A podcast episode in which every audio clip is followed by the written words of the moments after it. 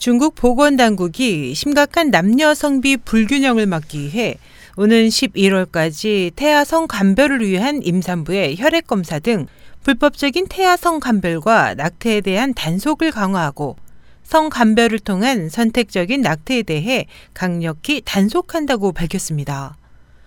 6일 현지 언론에 따르면 이에 따라 앞으로 태아 감별과 낙태에 사용되는 의료 장비와 의약품이 집중적으로 감시되며 적발될 경우 블랙리스트에 등재됨과 함께 법에 따라 처벌받게 됩니다.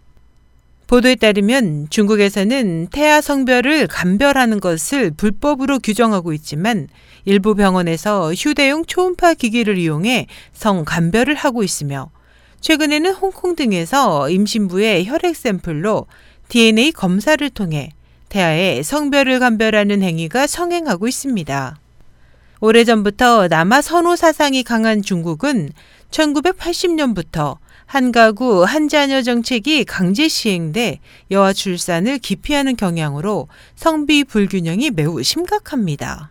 영국 이코노미스트는 최근 지난해 중국에서는 여아 100명당 남아 116명이 출생했다.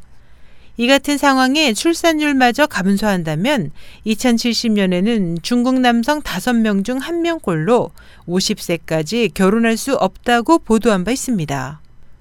중국은 2013년 말부터 산하 제한 정책을 부분적으로 완화했으나 출산율이 갈수록 저조해 성비 불균형 해소에 아직 큰 도움을 주지 못하고 있습니다. SH 희망성 국제방송 임소연이었습니다.